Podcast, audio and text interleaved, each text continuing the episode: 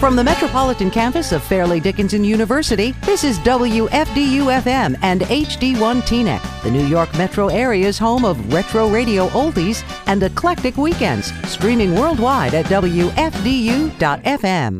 And welcome back to Traditions. I'm Ron Olesko. Glad you're with us on this Sunday afternoon. Hope you're all having a wonderful day and you're in for a treat right now. This uh, very special guest that we have for the next hour is someone who I've admired for many years. Uh, he is the creator of Michael Johnathon's Wood Songs Old Time Radio Hour, a wonderful radio show that is uh, uh, coming to us from Lexington, Kentucky. You can hear it on Folk Music Notebook as well as radio stations across the country, the, across the globe, Armed Forces Radio and television as well.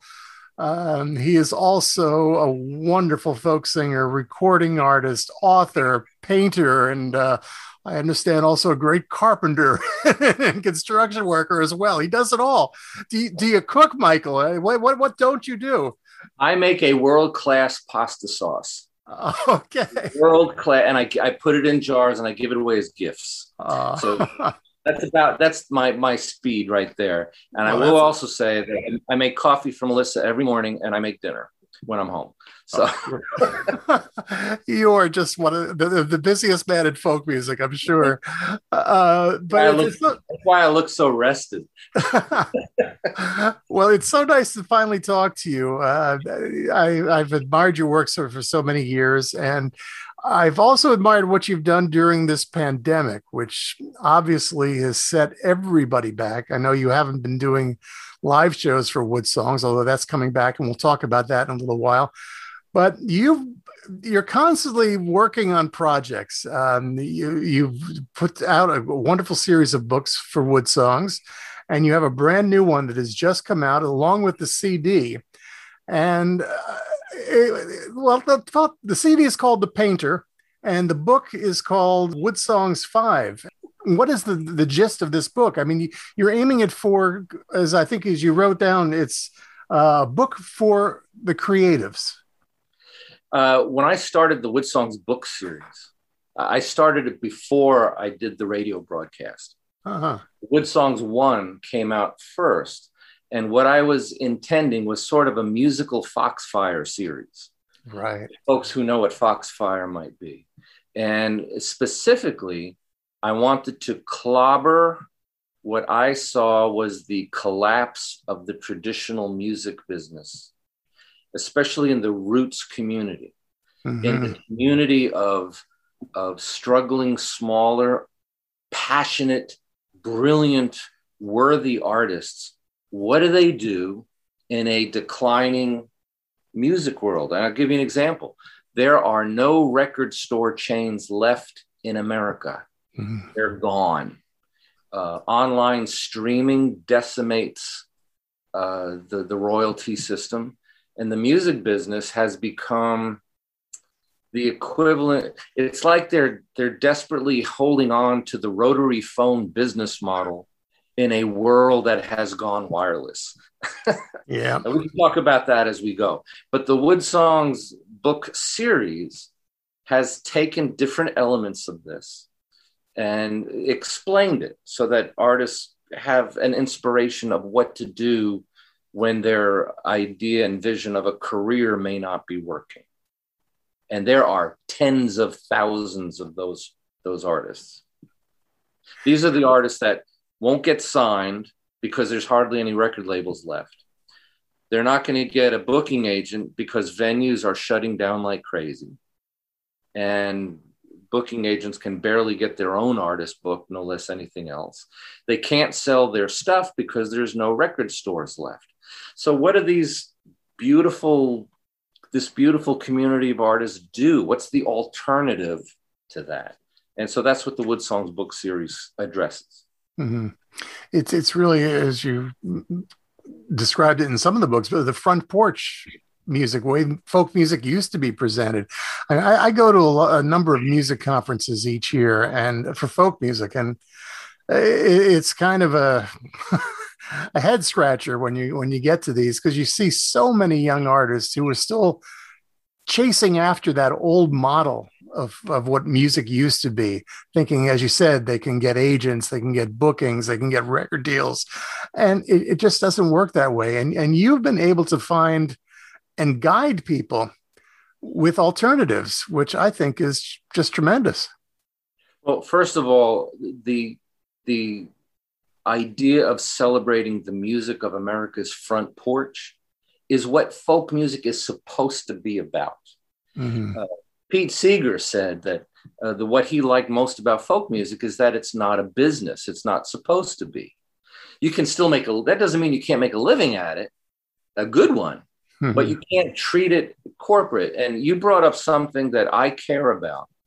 There's wonderful conferences and associations, whether it's folk music or Americana or whatever, well intentioned, guided by good, sincere people. Here's my problem attending a folk music conference should not cost more than most of the attendees make in a year from their music. That's right. It means the business model is wrong. The business model is not helping those, as sincere as it might be. The practicality is it costs you more to attend the conference than you're going to earn in a calendar year on your own music. So so I'm looking at it I'm going, I'm an artist. I know where the nickels and the pennies should go. I mean, there's a reason folk rhymes with broke.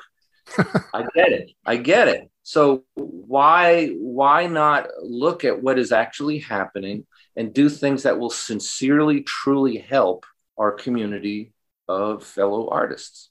And I, I, don't know what the answer is. I mean, I, I, I on one hand, I, I do see some benefits to having conferences because you do get like-minded artists getting together to discuss these issues. But I think there's still that unrealistic uh, expectation of what they're going to get out of it. And as you said, uh, the costs are just so exorbitant uh, uh, for some of these international conferences, especially. Um, well, you know what? We could get off on a whole tangent here and do a whole three-hour show uh, uh, discussing that. But your your new book is, as you as as you, as you mentioned, it's a book for the creatives. it's subtitled "A Folk Singer's Compendium" and Van Gogh Reader. Yeah. And and I know you are a wonderful artist as well. I, I and our folks on radio can't see it, but there's a lovely Van Gogh inspired painting behind you of uh, Pete Seeger. Yeah, uh, yeah. Well, eh, eh, what what what led to the creation of this book? Uh, I know Van Gogh is uh, certainly kind of having a, a, uh, resurgence. There's this traveling interactive show that's going around the country right now, and uh, I know you've been heavily influenced by his work. How did this book come to be? Vincent van Gogh. I know the audience probably pronounces it Van Gogh. So, for the sake of the audience, I'll say Van Gogh so they know who I'm talking about. Um, Vincent's work was denied him while he was alive. And isn't that true of most performing artists? His most famous work is the one of the Starry Night. Today, its insured value is over a billion dollars. But when he hmm. was alive, he could not give that painting away as a gift. The people he wanted to give it to as a gift didn't like it and refused. Two people refused the Starry Night as a gift because they didn't like it. And I'm using the story of artists like Vincent, Michelangelo, Rembrandt, Da Vinci, John Denver, Hank Williams, uh, all these, uh, you know, Billie Holiday, uh, to show artists today that you're not alone. This is not the first time people have felt rejected, but never on such a global scale because of the downturn of the music industry. And I want artists to feel better about themselves that if their audience is limited to the spiritual front porch, it is the most beautiful, powerful stage they could possibly have. The brightest spotlight in the world is not in theaters and in arenas. It's on your own living room couch for your families because the business world has changed. We were talking about conferences. the truth about these conferences is that artists pay upwards of a thousand or fifteen hundred dollars to attend when they count all their expenses. They get a guerrilla showcase that they perform to other artists who wish they had their time slot. That's their audience. And so, so that's not the direction people should be putting their music. They should be putting it in a direction that helps their homes, their lives, their families, their communities. That's the core of your audience. And the trick is what Vincent did, Da Vinci, Michelangelo, Rembrandt, uh, Monet, all of these artists I talk about in the book, they focused on the audience at hand. The global audience came because they cared so much about the audience at hand. Today, it's backwards. The music industry has taught artists that they need to be a star, which is jumping them past the audience at hand. They're focusing on a golden ring that no longer exists. That's what you were saying. And you're right. The golden ring does not exist anymore. Don't go after it. You're wasting your time. But you're not wasting your time if you do your art like Vincent van Gogh did. Right. And it's uh, the, the golden ring doesn't exist, but there are other rings that people can grab. And I think it's a self uh, I'm, I'm, I'm looking. Well, you know what? I'm not. Instead of me explaining it, I want to play a song from your new album, which I think says a lot about what we're talking about here.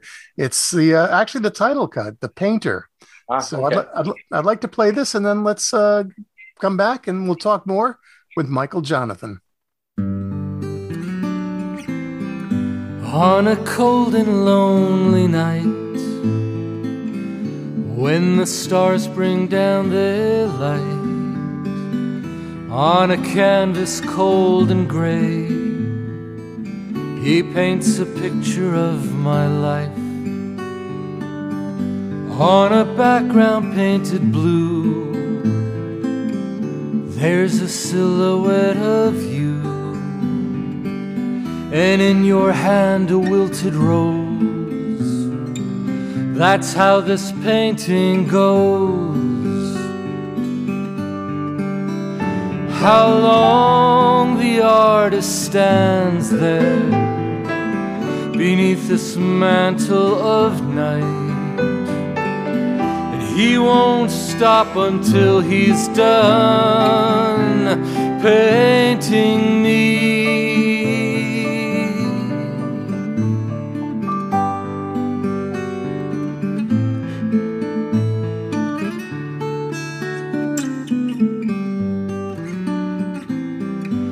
So the painter paints my life. He chooses colors that he likes. And on a canvas taking form, he paints a life I do not want.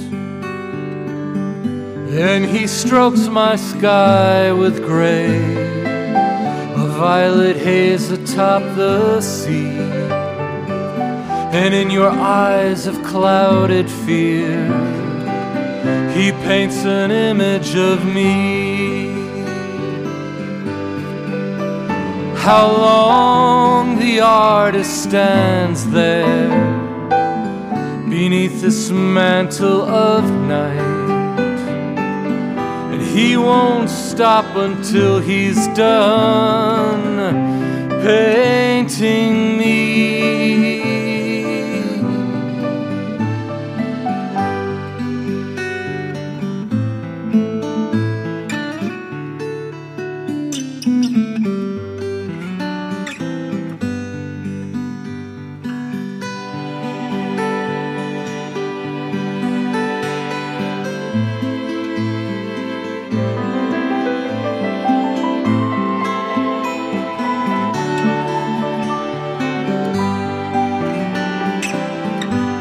On a cold and lonely night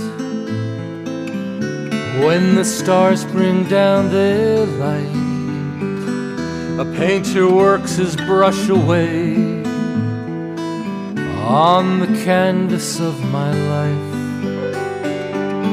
swirling forms and clear to me. Flaming sails of ships at sea, blazing stars that fill the sky. That's what the painter paints of me.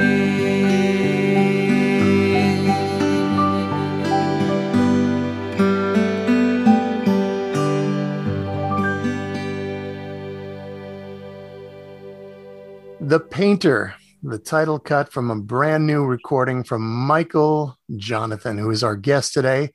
Uh, we all know Michael from his work with Michael Johnathon's Wood Songs Old Time Radio Hour and uh, a, a, wonderful series of books and recordings that he's made over the year. How, how, many albums have you made since? It seems like every couple of weeks I'm getting a new album from Michael. Yeah, I know, right? Well, let's see. We put out Legacy last year. This year we put out The Painter. Uh-huh. folks that just heard you play the painter may notice that it sounds a lot the way it's played like Vincent Starry Starry Night by Don McLean, right. which was done on purpose because I wanted a bookend to the album. Mm-hmm. Uh, so the painter is a derivative of Don McLean's song, and then I end the album with that song because it is a tribute to to Vincent Van Gogh. But all totaled, let's see, I've done 17 studio albums we yeah. last year we also put out Songs of Rural America, which was done with the the Ohio Valley Symphony Orchestra. Mm-hmm. So, uh, you know, it's it's amazing what happens when you ask. people say yes sometimes, and you can get to do things. And I have to bring up we are talking about golden rings before you played the painter. You're right. The, the, the golden ring has changed. It's not the corporate record label money thing uh, folk music notebook book is an example of one of the golden rings. There are anything connected to America's front porch, which folk music notebook is. Uh, anything connected to America's front porch, that spirit, that music, that community, that home, that that family, that that that gathering type type music, those are the new golden rings. If you can connect to something like that, then you're able to expand your audience. And the mm-hmm. audience will do what the audience has always done, whether there's record stores or not. They're going to buy your stuff because love is the greatest transaction of the arts. And that is the new business model love.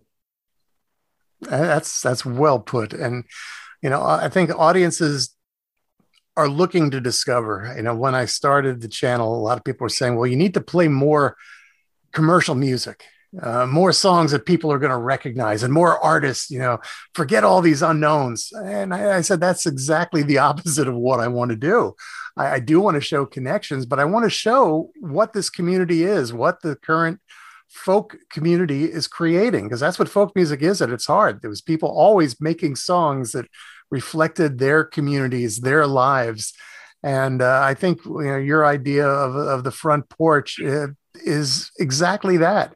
Uh, you know, people getting together on their front porch, making music.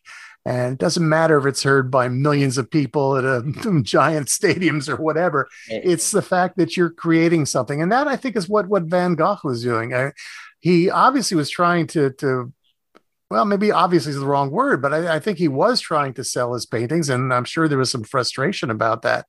But he had an inner need to express himself. And I think that is really what the heart of all artists should be. Well, that comes down to the love factor, which mm-hmm. is supposed yeah. to drive everything in the arts. I have a song on the, the album called The Statement, which is about that love quotient that is supposed to drive our arts. If Vincent did not love painting, we would not have the Starry Night and irises and, and all this beautiful work that he did that was completely rejected. When he died, one of the things that drove Theo, his brother, crazy was that Vincent refused to lower the price. He knew they would not sell, but he would not allow Theo to discount the price of his paintings. He would mm-hmm. rather them not sell than disrespect his love for what he was doing. And people hated his work. They hated it. They couldn't. St- they didn't even want it as gifts. You know, um, it was, it was you know one of his doctors he he made a, a painting of his daughter of the doctor's daughter and the doctor hated the painting so vincent painted a landscape over his own daughter oh. you know, because because his work was so unappreciated and a lot of artists feel that way they can't get sometimes even their own family to support what they're doing mm-hmm. and my word to them is be of good cheer you are now in the company of vincent van gogh mm-hmm. and i think i'm sorry that, that's just the whole theme of what that project was yeah, and I, I think it's uh, obviously the theme of the book as well. I mean, uh, it's uh, a compendium of, of, of the work that you've been doing, but I think you really illustrate no pun intended, the, uh, uh, the, the, the creative process that that's uh, that, goes on here. Uh, uh, how did you decide to write the book? I mean, I know you had a, had an interest in in Van Gogh and I, have I've watched uh, on your Facebook page when you were you were explaining some of the paintings and things I never really looked as closely until I heard you mention it, like for the brush strokes that uh, Van Gogh used uh, so amazingly in his in his paintings. Um, but when when you decided, okay, let's create a book about this, how did you form what it should be? You know, uh, when the pandemic hit, I had 12 concert performances with symphony orchestras around the country because we were still in the Songs of Rural America mode. And as the pandemic hit, we released the next album called Legacy, which was about the march of, of musical artists. So my, my head was already in that mode. And the pandemic hit, and we thought, well, this is going to last at least two months. so I decided to start oil painting. And I was shocked that so many paintings sold so fast that it financed the recording of an album, which I thought, hey, if paintings are financing the album, why not do an album about the inspiration of my favorite painter, Vincent van Gogh? So uh, when that happened and we recorded the album, I was like, well, what should the next step be? And I thought, you know, a movie about Vincent coming back in modern days to see this this this discarded work of his so revered and valued now globally how would he feel really how would he really feel and so i just optioned the caney creek motion picture so i said well let me see if i can write another movie script about this so I used the recording of the album, The Painter, to inspire the Painter movie script. And when I was done with that, I got bored. Let me go ahead and just write a book about it because I Wood Songs 5 is due. Wood Songs 4 sold enough for there to be a Wood Songs 5. So let me just do that because it's not like I'm going anywhere. good use of time. And, and yeah, it, it, took about a month and a half, but I got it done. well, you know, we should mention if our uh, audience wants to, to find out more about your book and, and, and you, where, where can they go? Is there a website that you have? Sure. If they can spell my name right, it's michaeljohnathon.com. Uh-huh. Uh, if you can't spell it right, just Google it. They'll get you there. uh, or they can go to woodsongs.com they can connect with me through the Wood Songs website, which is a lot easier to spell. Right. Or they can connect with me through Folk Music Notebook. Sure, absolutely. Um, you know, I, I, I, want to play another song from the CD. Now, the, the theme that you have, I mean, the album is called The Painter. Um, and you do have, uh, as we heard, the song "The Painter," uh, and you also do "Starry, Starry Night," which I think we'll save to to the end of our little visit today. But um, you, you have a, a, number of wonderful original songs, but there's also you do "Cats in the Cradle." Yeah. And at first, I looked at it, I said, "That's why? How does that fit in there?" But after listening to the album in its entirety, it kind of made sense. But what what was it about that song that grabbed you? Well, uh, isn't the greatest piece of art that we have our family and our children? Mm. Isn't the spirit of America's front porch our family? And I thought to me, the story behind what made Cats in the Cradle possible was as powerful as the song itself. And I knew I was going to put it in the book. But Cats in the Cradle was written by Harry's wife, Sandy, not Harry, not Harry Chapin. Right. And she wrote it to her first husband, who was a jerk.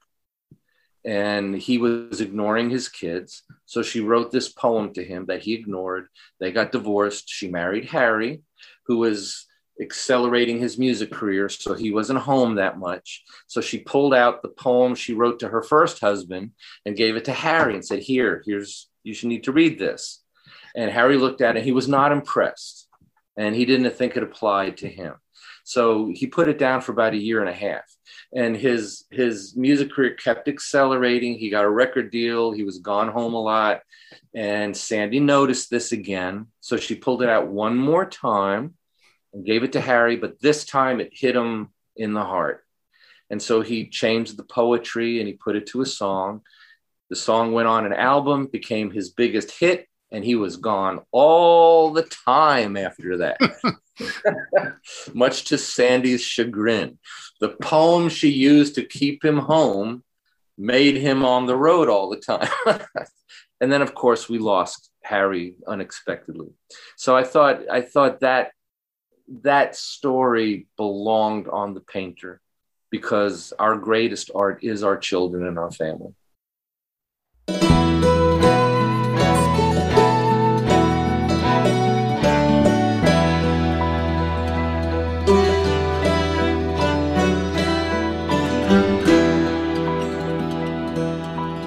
Child arrived just the other day. He came in the world in the usual way, and there were planes to catch and bills to pay. He learned to walk while I was away, and he was talking for I knew it. And as he grew, he said, I wanna be like you, Dad. You know I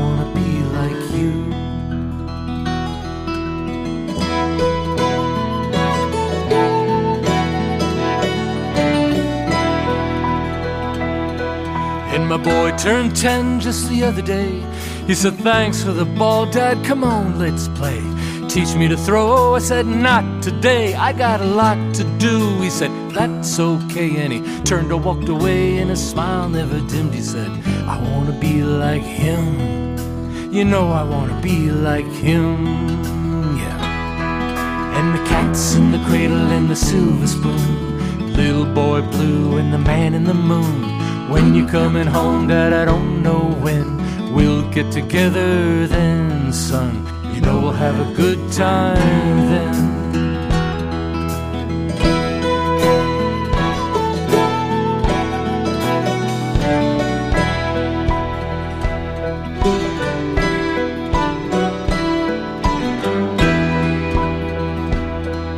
And he came from college the other day so much like a man, I just had to say, Son, I'm proud of you. Can you sit for a while? He shook his head and he said with a smile, What I'd really like, Dad, is to borrow the car keys.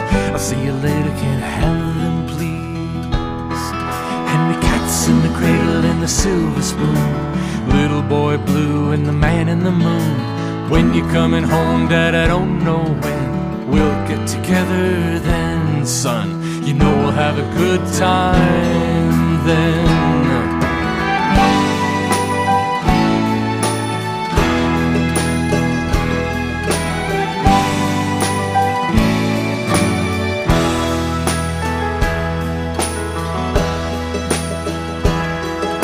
I've long since retired and my son's moved away.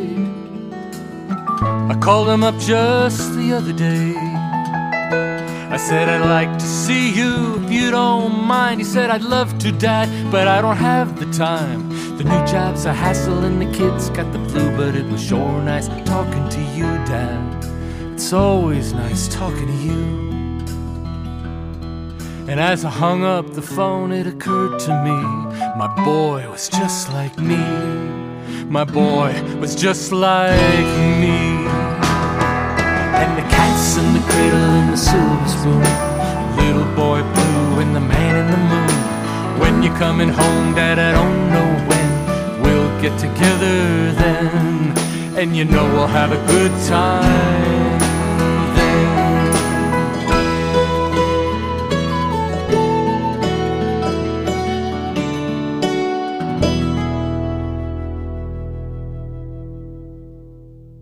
And that was Cats in the Cradle, performed by our guest today, Michael Johnathon, on his wonderful new album, The Painter. And uh, Michael is with us today. He's the host of Woodsong's Old Time Radio Hour. He has a new book out, uh, Woodsongs 5, the uh, Fireplace Compendium, and Van Gogh Reader um, one of the busiest men in the world, I think, right now during a pandemic, especially. Um, Mike, we talked about Woodsongs, uh, the, the, wonderful live show that, uh, of course, like everything has been kind of on hold, but I understand you're going to be coming back in front of live audiences very soon. You know, uh, this uh, this uh, variant is is always concerning, and I hope sure. everybody uh, looks closely at uh, their feelings about whether to be vaccinated or not. Uh, I'm certainly not going to tell anybody what to do, but I I decided to get the uh, the Pfizer vaccines, and it seems the science is in favor of protecting yourself uh, with the vaccines. Um, so hopefully, if uh, the audience stays healthy enough and the community stays healthy enough, we'll be back in production August 16th with Rhonda Vincent and the Rage and we already have uh, um, uh, Bobby Rush, the Grammy-winning blues player, coming. Arlo McKinley, who's one of the new Americana singer-songwriters. Uh, uh a, whole passel of, of artists on there with Jerry Lee Lewis's sister, who's a great Americana piano player, is coming on. So uh, Woodsongs has got more affiliates now than when the pandemic started one of our most valuable uh, affiliates is a folk music notebook. And so we're very grateful to you for being a partner with us. But it airs on over 500 terrestrial radio stations. It's on public television uh, coast to coast in about 65 million homes. It's on the, the rfd television network uh, every friday nationwide. It's on american forces radio network in 177 countries. But what i'm most proud of is that we attach lesson plans to the shows, and it's available free to schools and homeschool teachers uh, worldwide with lesson plans for middle, high, and college level kids. So they can use wood songs to introduce students to the value of America's front porch. You want to be introduced to the banjo? I got Bela Fleck. You want to introduce to the guitar? How about Tommy Emmanuel? You want to find out who Pete Seeger is or Jean Ritchie? How about the violin, Mark O'Connor? Can't get any better than that. You know, so so we have all of these artists that participated with us for free to uh, be able to do a classroom program, and to me, that's the biggest um, feather in the cap of Woodsongs. Uh, that is so rewarding. Uh, I, I, love also how your show, in addition to having all these wonderful artists that uh, well, they're household names in my house at least. But you also say on the show, you don't have to be famous; you just have to be very, very good. And every show, every yeah. show. Uh, you also bring in some young artists uh, each week. Uh, was it Woodsongs Kids? I think is, is, what you call it. We call them Woodsongs Kids at the at the half hour mark. Uh, there's a youngster on every show. They come all over the country. They get to perform one song in the presence of seasoned touring artists and we treat them as equals. That's the point. Uh, and most of the time, these kids, eight, nine, ten years old, will blow the real artists off the stage because they're so just amazing. And I'm proud to announce that on your, your network that uh, Woodsongs Kids will be a new TV series, a spinoff to Woodsongs. Oh, and wonderful. It'll be, it'll be exclusively for uh, children performers in the spirit of America's uh, front porch. And uh, it'll be exclusively just for kids. And so Woodsongs Kids is, is coming, which uh, that's that's an exciting thing. That's very exciting. Congratulations on that. You know, I always go to different events and meet with peers in the folk ind- industry, quote unquote, uh, they always say, "Well, how are we going to get young people involved?" Well, you're doing it. and, let uh, the kids play for God's sake. That's yeah, how you do it. Just invite them, invite them to be part of it. You know, one of the things that we do also with Wood Songs is we created a network of coffee houses. Mm-hmm. So there's Woodsong's coffee houses all over the country. Uh, a, a, a, recent one is in Tucson, Arizona. Doug Bowers and his folks out there are doing a, a great job with their. Uh, it's a volunteer run effort. Uh, Woodsong's coffee houses, and they get performers from their region and kids to perform in a coffee house type setting. It's similar to what Song Farmers does, but uh, but it's more of a performance stage where Song Farmers are very much the song circle and the gathering of the community singing together. Woodsong's coffee houses is for the performers. So very exciting. Very yeah. exciting. How many well, tentacles can you create? well, that's the way it spreads. you need them. Well, well, Michael, I, have I've enjoyed talking to you. Uh, I'd like to play another song and then come back and wrap this up. But there's a song called "The Statement," which I think you mentioned earlier in this. But I wonder if you could introduce it to, uh, to us because I think it really explains a lot of what we're what we've been talking about this past hour. Yeah, sure. The greatest transaction of the arts is love. It makes everything work. It makes the economy of the arts work. And what the arts and music needs more than ever is the community of artists to understand how much they need to love what they do and love the audience that they're seeking.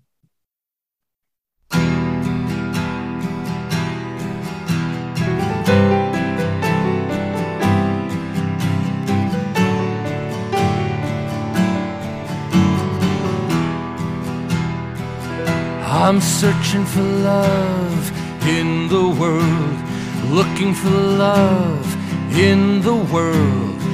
We need peace and love all over the world. There's too much hate in the world. Why is there hate in the world? Fighting and hatred all over the world. Can dream and just imagine how fine it will be when there's only love in the world. There's too much war in the world. Why is there war in the world? All this fighting and war all over the world. There's so much food in the world, and so much hunger in the world, and all of these children die of hunger in the world. We can dream and just imagine how fine it will be when there's only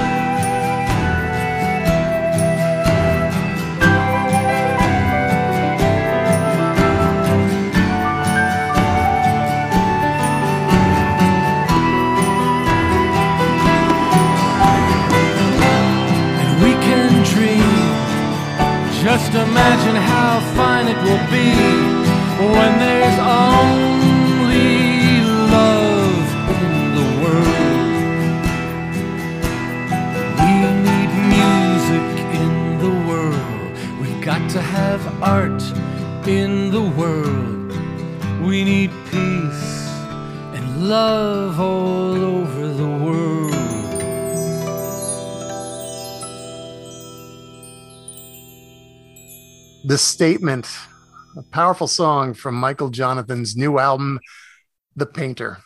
And uh, also the wonderful uh, book, Wood Songs 5 is out.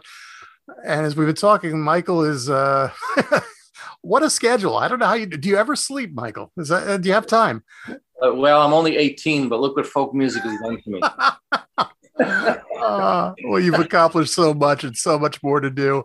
Um, you, you've gave, you've given us some in, uh, information about things that are that you're planning.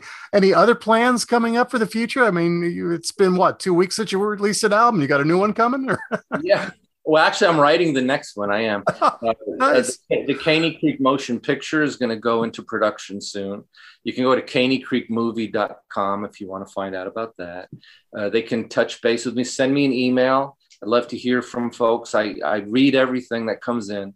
Uh, michaeljohnathon.com is the website, woodsongs.com for that. But the most important website they need to remember is Folk Music Notebook. What you are doing for the community of artists and the audience, you are the, the internet incarnation of the global front porch. And Folk Music Notebook should be uh, uh, valued and treasured. And I hope if you do any fundraising uh, events that you call on me, I want to help you. I hope the audience uh, does the same. And uh, remember that that the gatekeepers between artists and the audience are things like Folk Music Notebook. And without you, without public radio and these little volunteer one and two hour a week shows that will pick up a new artist and give them a chance. The, uh, the music of America's front porch will have a very hard time finding its audience. So all praise to Folk Music Notebook. Well, thank you. That was so kind of you. I I, I really appreciate that. And uh, you know, we're being broadcast on both WFDU and Folk Music Notebook, and you know, I've seen the community we built uh, for 40 years on WFDU, and now through Folk Music Notebook. So seeing the work that you're doing too. I, I, feel good about the future for all of us. So, Michael, thank you so much for joining us today. Um, I want to end with Starry, Starry Night, which is the, the bookend uh, of, of your album, The Painter. And uh, it seems like Don McLean has, all, has been a big influence on you as well. I know the song Legacy, I can hear echoes of. Uh, uh, American Pie and that, and uh, and all the work that you've been doing. Is is it true that he's uh, been an influence on you? You know, maybe uh, by by birthright, because I grew up in the same county he lived in. Uh-huh. Uh, Pete, Pete Seeger was my neighbor in Beacon on the same side of the mountain along 9D and the Hudson River. So I have the same uh, uh, New Yorkness tone, that light tenor tone. And, you know, Pete was guitar and banjo, and Don is guitar and banjo, and I'm guitar and banjo. So the similarities will certain, I, I get it. I get it. But uh, you can't change your DNA. doing, I will say this when doing an album in tribute to Vincent van Gogh, you cannot ignore Don's song because it's so beautifully written. It's a great way for us to end our little visit today. Michael, thanks for being here, and I hope we can talk again real soon, maybe when the, the next project comes out. So uh, don't be a stranger. Ron, thank you. Thank Folk Music Notebook. Thank you, WFDU. Wonderful uh, public radio station. I hope everybody supports it. Thanks, Michael. We'll talk again soon. All right. Starry, starry night. Paint your palette blue and gray. Look out on a summer's day with eyes that know the darkness in my soul. Shadows on the hill. Sketch the trees and daffodil. Catch the breeze and winter chill in colors on the snowy linen land. And now I understand what you tried to say to me, and how you suffered for your sanity, and how you tried to set them free. They would not listen, they did not know how. Perhaps they'll listen now. Starry, starry night flaming flowers brightly blaze swirling clouds and violet haze reflect in Vincent's eyes of china blue, colors changing hue. Morning fields of amber grain, weathered faces lined in pain are soothed beneath this artist's loving hand. And now I understand what you tried to say to me, and how you suffered for your sanity, and how you tried to set them free. They would not listen, they did not know how. Perhaps they'll listen now, for they could not love you. And still your love was true.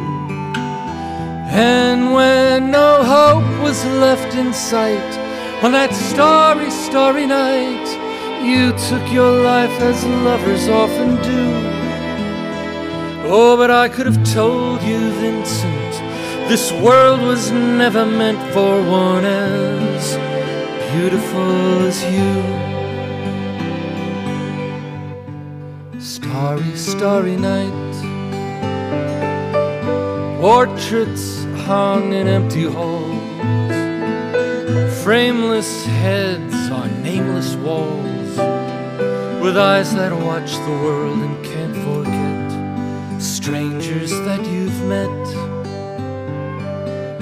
All the ragged men in ragged clothes, the silver thorns of bloody rose, lie crushed and broken on the virgin snow. Now I think I know what you tried to say to me, how you suffered for your sanity and how you tried to set them free. They would not listen, they're not listening still. Perhaps they never will.